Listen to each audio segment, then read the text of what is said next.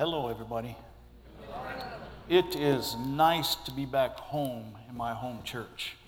It is very nice. I have been one of those missionaries that uh, I go to the missionary field and I come back home very few times. So uh, the congregation has changed.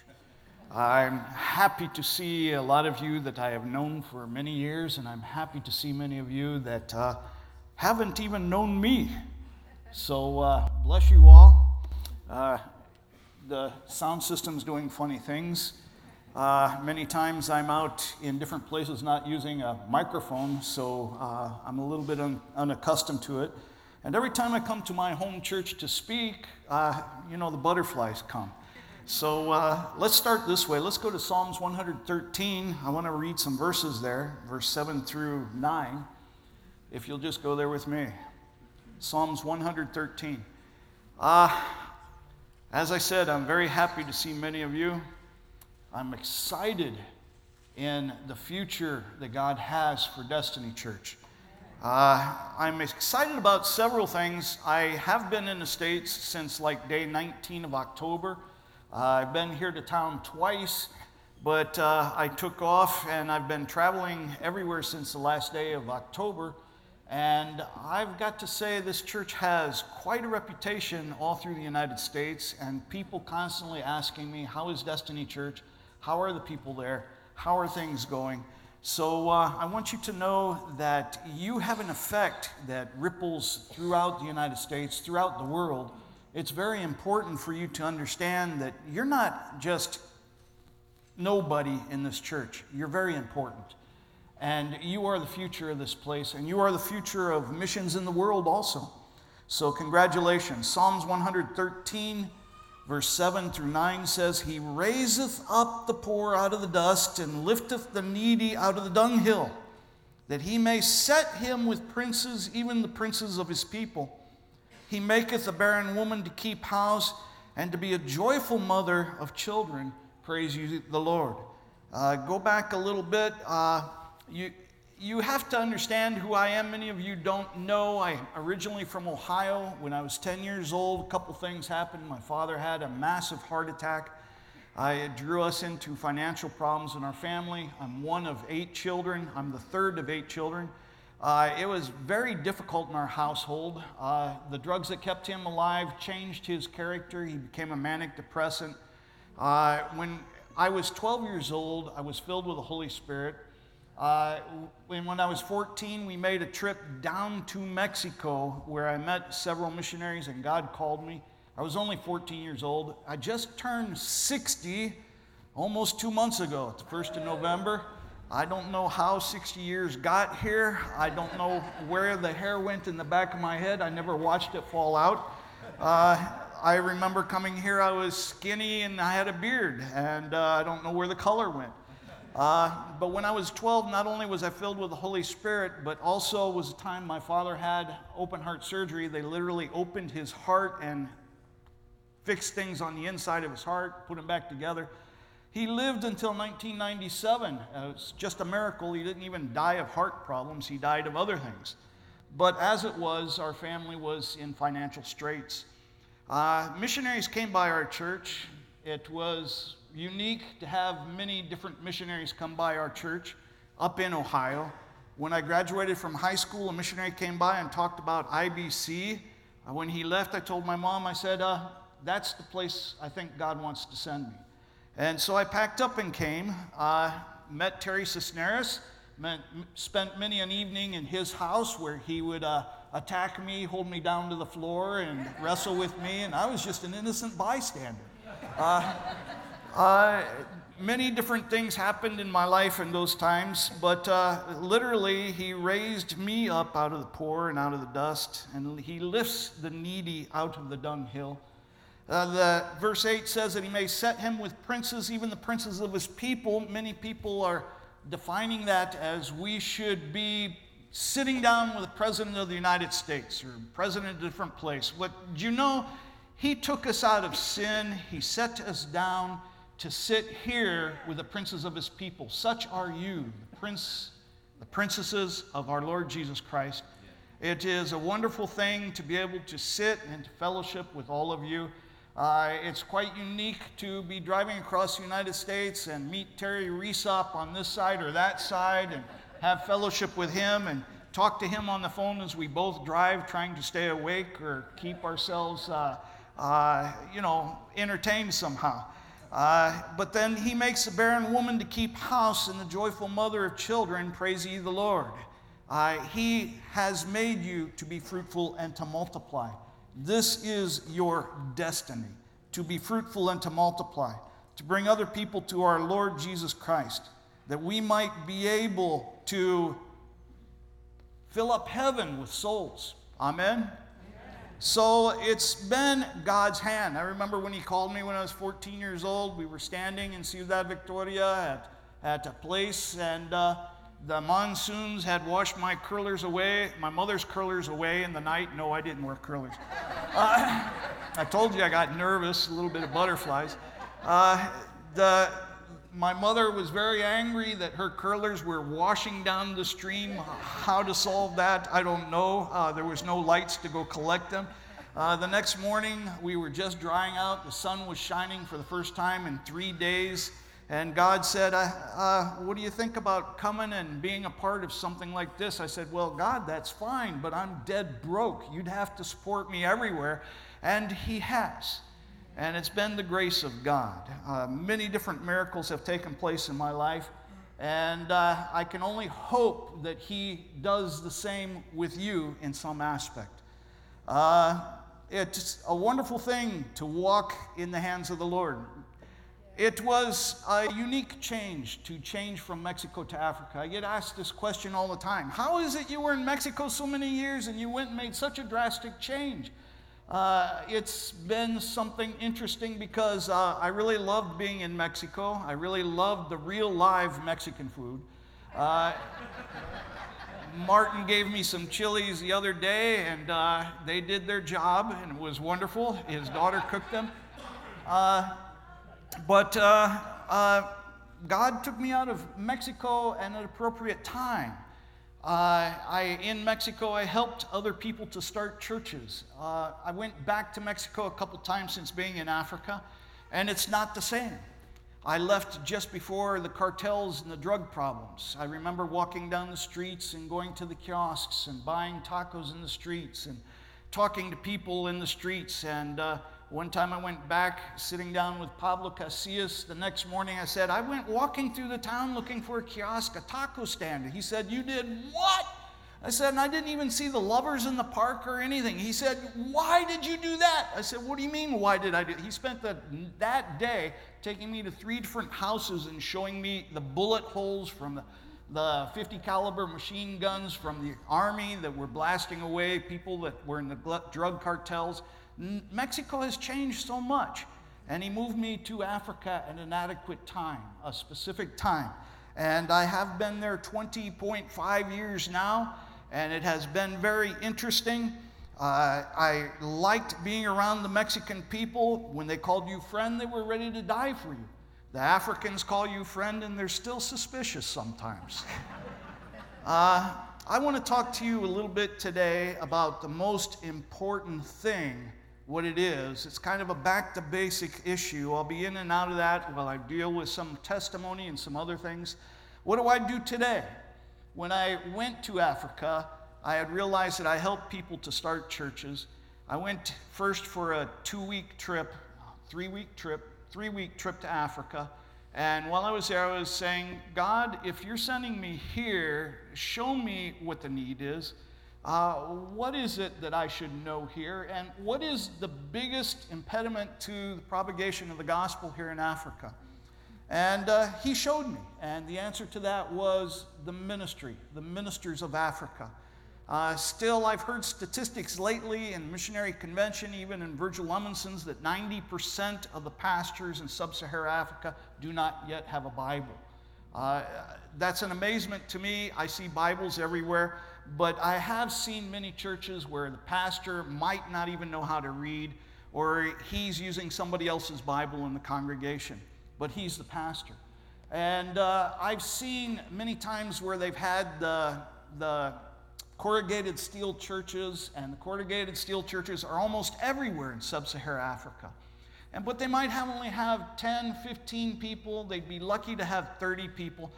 And uh, one of the testimonies we have is a man who came to our Bible school. He was 54 years old. He was well known in his denomination. He belonged to a denomination that did not believe in sending anybody to Bible school. And so uh, he studied with us for four years, and we almost let him go because we couldn't read his handwriting. Finally, we gave him the option in his first year you're going to have to either capture it in computer or you're going to have to have somebody write it, or you're going to have to take it and pay somebody to capture it and print it. That guy came back, and his wife started to write everything. He and his wife got an education together. After the four years of Bible school, he got his bachelor. He disappeared off of our radar. We couldn't find him. And uh, the guy, after four years, we started hearing about him being in one part of the country or another part of the country. And then the testimony came back that the church he pastored for many years, that itself was lucky to have between 15 and 30 people, was a church of 360 people. And the people of his denomination were calling him all over the country to go and to fix problems in their church. The end of that year, they had a pastors' conference and uh, the last night, the bishop of their organization asked him to come up and testify. He said, We've heard about John. He said, I've known him for 30 years. He's had a church of maybe 15, maybe 30 people. But John's church has grown, and everybody calls him to come fix their church. We want to know what happened to John. So they persuaded him to come up to the front. And the bishop put his arm around him and said, John, tell the people what happened to you. Something must have happened to you. And he said, Well, this night I know I'm going to be thrown out of this denomination because I went and studied the Bible because I was ignorant. I went to a Bible school. And uh, he said, Your problems that you keep calling me to to go to your different churches is because you never sat and studied the Bible. You need to study the Bible. I was ignorant, and you're ignorant too. We need to get over this as a denomination. But since our Constitution says we don't need the Bible schools because we have the Holy Spirit to lead us and guide us in all truths and righteousness, well, I know that tonight I have just signed my death warrant with this organization. The, the bishop came up, put his arm around, and said, We just had a move to change our Constitution to require all our pastors to go to Bible schools. Do I have a second? And the man said, I second. And they voted right there unanimously for every pastor to go to a Bible school. And it's changed their denomination. So when I went to Africa, I went with the experience of having helped some people start churches. And I knew that the, these people needed some training. So today, what I'm doing is I'm training people via our Bible school, but our Bible school, the last 10 years, have had very few students. And I've also trained people not only formally, but informally, that I travel all over Kenya, Uganda, Tanzania, and some other places. And I give seminars, seminars to help qualify pastors and ministers and teach them the vocation of the ministry so that they can have a greater success and they can bring more people to Christ. Isn't this what we're here for? To bring more people to Christ. And so I spend just about as much time as I can to try to train different people in every manner I can, whether it be seminars, conventions, retreats, whether it's people coming to my office for consultation. While I'm driving across the country, I'll stop and visit pastors that I know and encourage them and take their questions. And sometimes they call their elders and other pastors to come see me on a surprise visit. And it's quite interesting to sit down and talk to people on 1 1 or 120 level and just, you know, being their friends and talking to them in depth of their life. It's most interesting. But you see, the most important thing when we get back to the basics to understand is that we must have a fellowship with Him. We must have a relationship with Him. That's why we come to church to learn about that. That's why we're in the ministry to try to capture other people to come to Christ, because it's all about you and your personal relationship with Jesus Christ. This is the basis of everything that we do in the ministry is try to encourage people to have a relationship with him we see that in uh, the beginning of time when god in the middle of time, in the middle of eternity, eternity past and eternity future, that he split open eternity and interjected time so that man could have a beginning of an understanding of how to deal with God. That he, in that creation experience, created everything and then created man, his special creation, so that man could be the dominant factor of the creation. I know the Bible says the angels are a little greater than man, but you have to understand that God made man, gave him dominion over everything, and yet when he calculated and put into function the idea of a redeemer to come, he didn't send a redeemer to the angels, he sent him to man. And only man can come to the understanding of salvation in Jesus Christ. And we need to understand that God made this earth made the whole of the universe to help us to have a better understanding and a better relationship with Him. Amen? Amen. Oh, that's nice. So we are His special creation. In His special creation, why? To have a relationship with Him. Because He wanted a being with intelligence, He wanted a being with free choice to choose Him. The angels have an intelligence, the angels have a free choice, but yet the Redeemer was not sent to them, he was sent to us. And I think that's just great. Amen. We understand that, therefore, the second part of this has to deal with the justification or the new birth, that we are saved by this justification.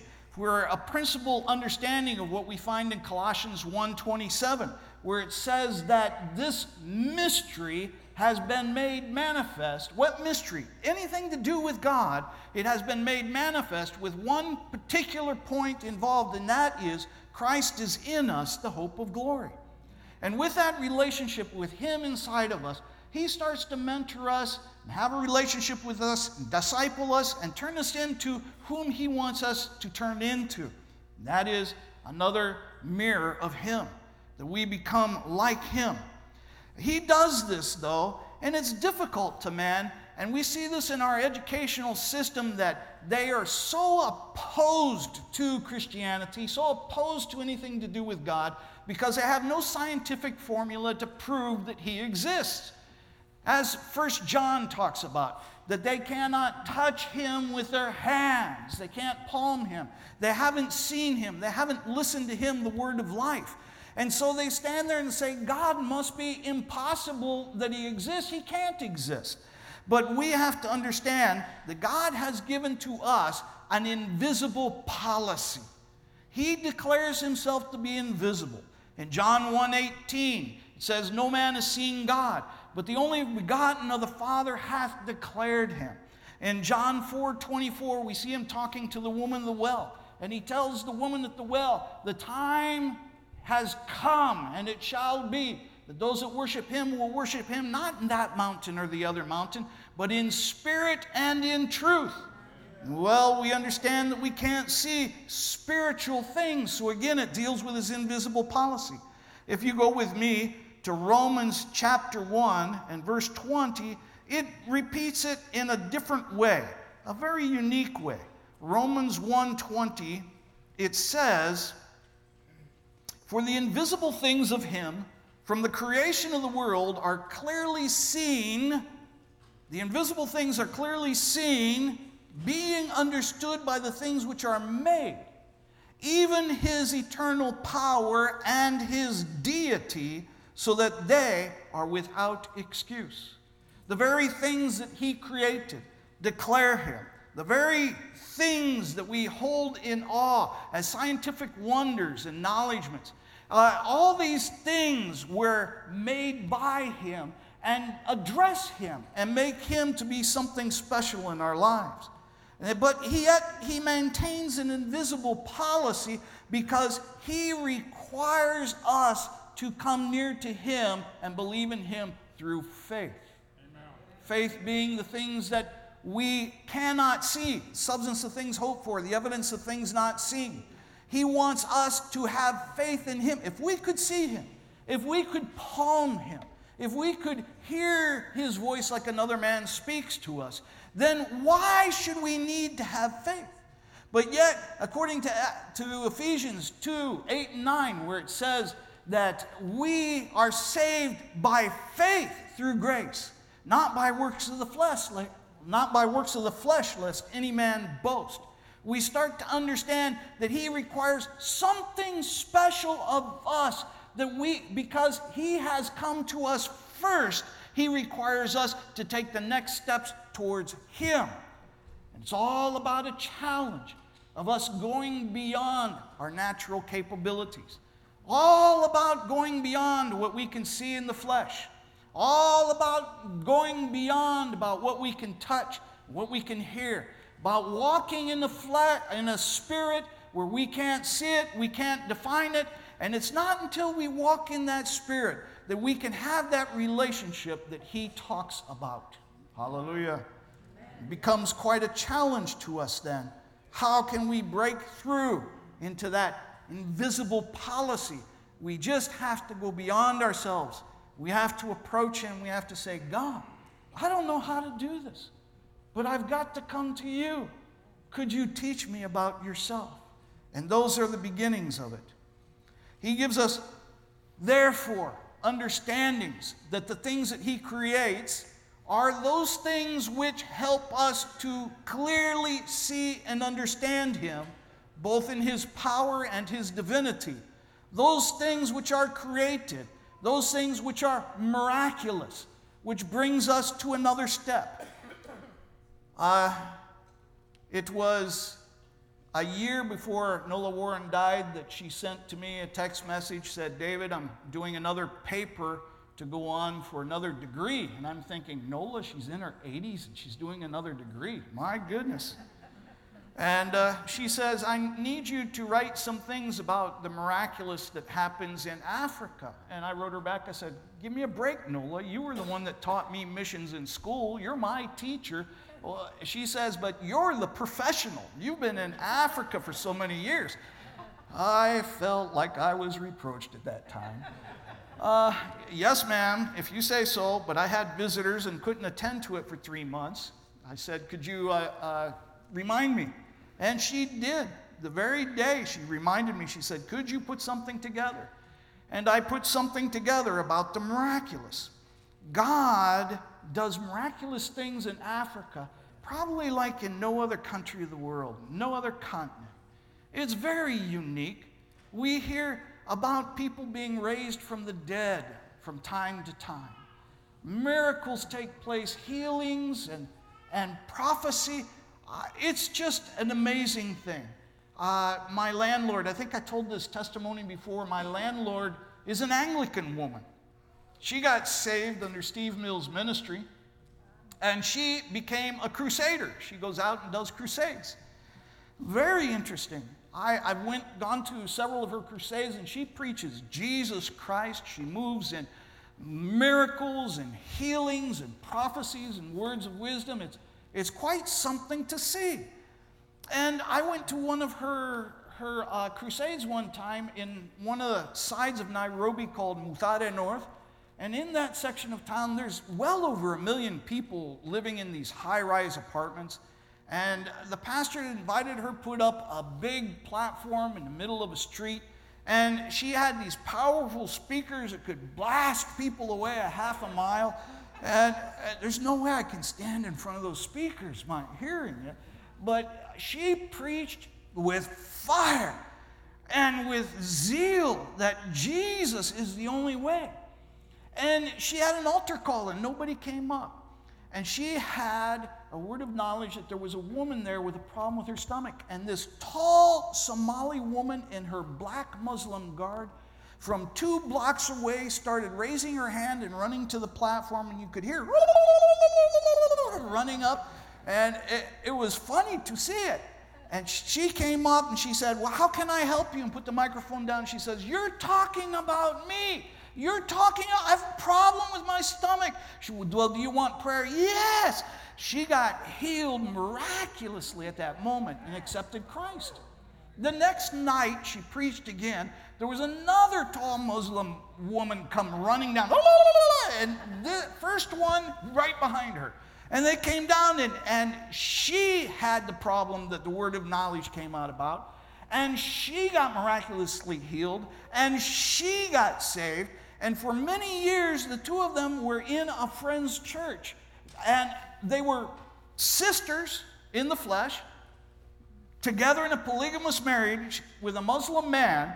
Eh, eh, you know, there's like no way that we can get a lot of Muslims saved unless we start moving in the signs and wonders that were given to us in our DNA when we were filled with the Spirit. God, how can we be provoked to move in those things so that we can reach a United States that's turning its back from you? We've got to activate ourselves in the things of God. There's something about the miraculous. The miraculous captures the attention of the people. The miraculous let us know that our good welfare is part of His concern. We've got to start understanding that the liberals of the United States are not our enemies. The liberals of the United States, we've got to love them the liberals of the United States, we've got to demonstrate to them that our God loves and is concerned about them. How are we going to do that unless we enter into a new move of God? God wants to declare Himself. God wants to demonstrate Himself that He is real. God wants to demonstrate to a lost and dying world that He is concerned about you, about your well being, about your good. We've got to go farther than we have ever gone before. God wants to reveal Himself. Eh, I'm sorry, God wants to reveal Himself through signs, through wonders, through miracles. He wants to do that so that He can draw more into a relationship with Him. A relationship with Him. It's going to be really hard for any liberals to take a step forward and want to get into that. Are you understanding what I'm saying? Amen. But it had to happen with me too. It had to happen with me too. The second point about what I want to drive at today is that we should not be distracted. We should not be distracted by sin, not by legalism, and not by anything else. A good example of that is found in Isaiah chapter 28, verse 9 through 13. This is a wonderful little Bible study if you want to go with me to Isaiah chapter 28, verse 9 through 13. Just open up your Bibles and see. Maybe they're putting them up behind me. I don't know. Isaiah 28 verse 9 through 13. We use this section of scripture many times to talk about the order that we should have in our church. There's many applications. One interpretation, verse 9 starts off and it says, Whom shall he teach knowledge and whom shall he make to understand doctrine? Them that are weaned from milk and drawn from the breasts. But our teaching generally comes from the next verse, verse 10. It says, For precept must be upon precept, precept upon precept line upon line, line upon line, here a little and there a little. then there's like a parenthetical phrase of two verses after that. It says, For with stammering lips and another tongue will he speak to his people. To whom he said, This is my rest, this is the rest wherewith you may cause the weary to rest, and this is the refreshing, yet they would not hear. It reminds me a lot about speaking in tongues as if this was prophetical towards speaking in tongues. Now, if you look at this verse and you look at it well, you can see that it's in a place where God is talking about Ephraim, that they had been drunken. There is a possible application here where it's talking about these people who were resting and not getting their lives in order. And uh, they would be, you know, like drunkards, like speaking in tongues, stammering lips because you can't understand what a drunkard says. But then there's the application which I'm trying to drive at. There are many people who want to put things in order line upon line, line upon line, precept upon precept, precept upon precept, here a little, there a little. But if you look at the verse that follows also, it's verse 13. It's like it's repeating uh, the verse, uh, verse 10. But the word of the Lord was unto them precept upon precept, precept upon precept, line upon line, line upon line, here a little, there a little. And they might go and fall backwards and be broken and snared and taken away. There's a certain truth that many people follow the legalism, get things in, in the Bible, they strain at gnats, they study the Word of God, they try to live their life according to maybe the laws of the Old Testament or whatever. And, and those things that they're putting in order, they're so consumed with that. Even in the time of Christ, He appeared to His own, and His own received Him not. Why? Because they were so full of trying to complete every little jot and tittle of the word that they missed that the author had of the word had appeared to them to be with them. Many times we're doing everything we can to learn everything that the Bible might say and learning to change our lives and learning to be different, but there's a certain truth with the old song that Billy Graham used to always have at his crusades that just as I am, I've got to come to God. With all my problems, with all my difficulties, with all my financial woes, with whatever it might be, be my infirmity or my mis appropriated thoughts, whatever it might be, I come to God. And it's in that relationship that He starts to work with us and He starts to change us. You're very quiet. I don't know if you're understanding. so we start to get a hold of this idea and start to understand that in the middle, where He's saying, put everything together, have it all in line, and at the end of it, put it all together and have it in line, there's something about we need to get into His presence. The miraculous is important. But we saw Elijah go to a mountain range.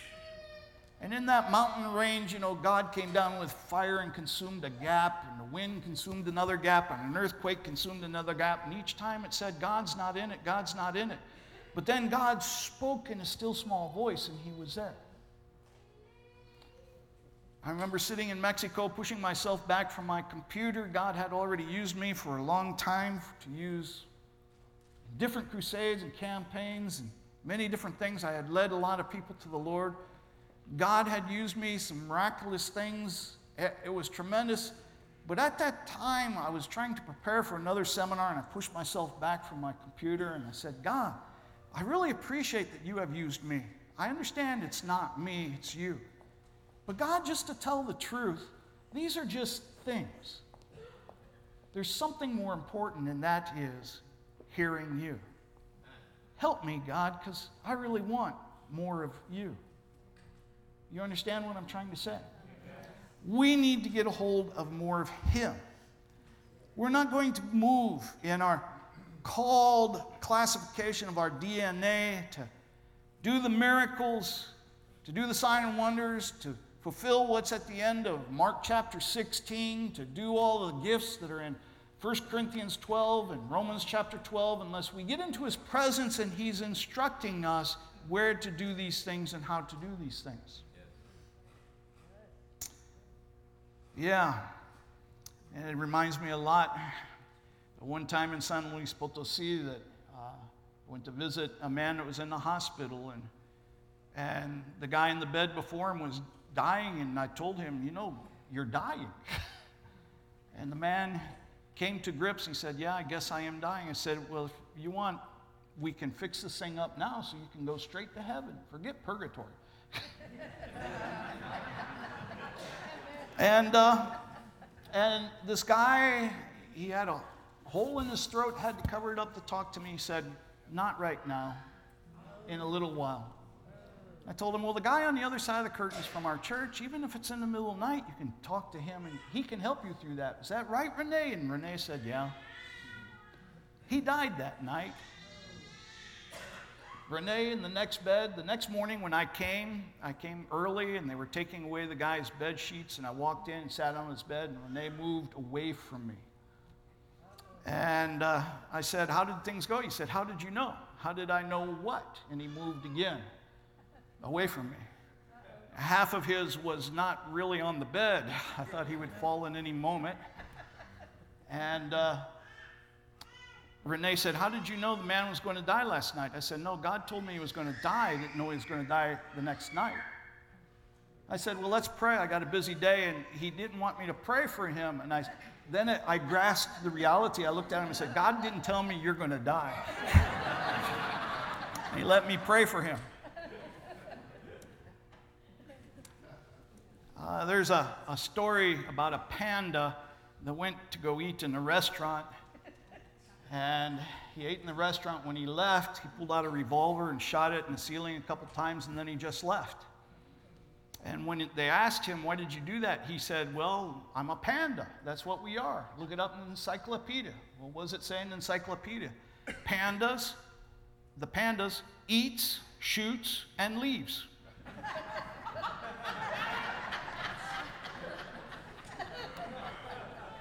There's a different way some people look at things. Isaiah chapter 1, verse 18. I'll go there and make sure I got it right. You know, when I, stand in front of everybody, you know, I get the jitters. And Isaiah chapter 1, verse 18. Come now, let us read this together, saith the Lord. Though your sins be as scarlet, they shall be white as snow. Though they be red like crimson, they shall be as wool. And we look at that in classic traditional Christian understanding. We look at that and we say, okay, well, the blood of Jesus comes. He can wash our sins away white as snow, yes. But there's a reverse understanding of that also. And the reverse understanding is, is leprosy. If you don't take care of leprosy, if you get leprosy, if you don't get healed, it turns white or it turns red as an irritation, and after a while it turns white and then it starts falling off and it can kill you. So there's a double significance here and applications to where if you apply the blood of Christ on your sins, you'll be washed white as snow. But if you don't let the blood of Jesus Christ apply, it will be like leprosy to turn red till it turns white and it kills you. You understand what I'm saying? Pandas eat shoots and leaves. Depends on where you put the commas. But there's something to be understood that His Word was given to us to learn of Him and we can study His Word and to know Him through the writing because if you have no Word, you have no Christ. Yes. But if you know Him, you will know Christ. If you know the Word, you will know Christ. There's something important about not being distracted. But number three, we have to be like Christ. We have to be like a Christian. They called them Christians because they acted like Christ. We can only be like him if we learn about him in the word. It talks about that. Romans chapter 12, verse 2 talks about the washing of the word of mind. Amen. We need to be washed by the word. We have to have our minds regenerated, recuperated. But we have to understand, like in John 1 14, that that word became flesh and dwelt among us that word that he spoke reverberates through eternity and filters into time. And it's a living thing even today. And when we have relationship with him, we're having a relationship with a being that exists in eternity past and eternity future and in our present time. And he can draw on his resources. And he can set a destiny before us. And he can tell us what needs to be done in any given situation. Now, one time I told the man, You're going to die. I had no idea that it was going to come right out of my mouth as I was talking. It was just a supernatural thing, but I sure wished he would have been saved. We need to be like Christ. We need to adhere to the principles of our testimony. For example, we go through the illustration, the testimony of baptism, where we go through a participation of something that should have happened in our heart that we die and are buried to ourselves and resurrect to a new life in Christ. We've got to understand that we belong to him. It's like in Galatians 2:20 where it says that I am crucified with him nevertheless it is not I that lives, but it's He that lives through us. Amen? I remember when I was 10 years old and we went to the Baptist church, and I remember Baptist minister trying to convince me exactly about what it was to be saved and everything. And basically, he let me know, I came from a Catholic family, he let me know that it was like a contractual issue. I make a contract with God, he made one with me. My side of the contract is I need to give everything. I don't hold anything back. Every little area of my life, everything that I am, when I start getting to a point where I find myself in trouble, I find that I'm again trying to resurrect the old life. I've got to give myself to Him wholly and totally because it's not me, it's all about Him. Everything that I do, everything that I've got, I've got to keep reminding myself in the middle of tribulation, in the middle of trials, in the middle of misunderstandings, I've got to remember it's all about Him, it's not about me. I've got to remember that I need to restore those that are weak amongst us. I've got to remember that God loves those people that we find so atrocious against us, whether they be Muslims or liberals or whatever else it is. We've got to remember that God loves them just like He has loved us because we too were sinners.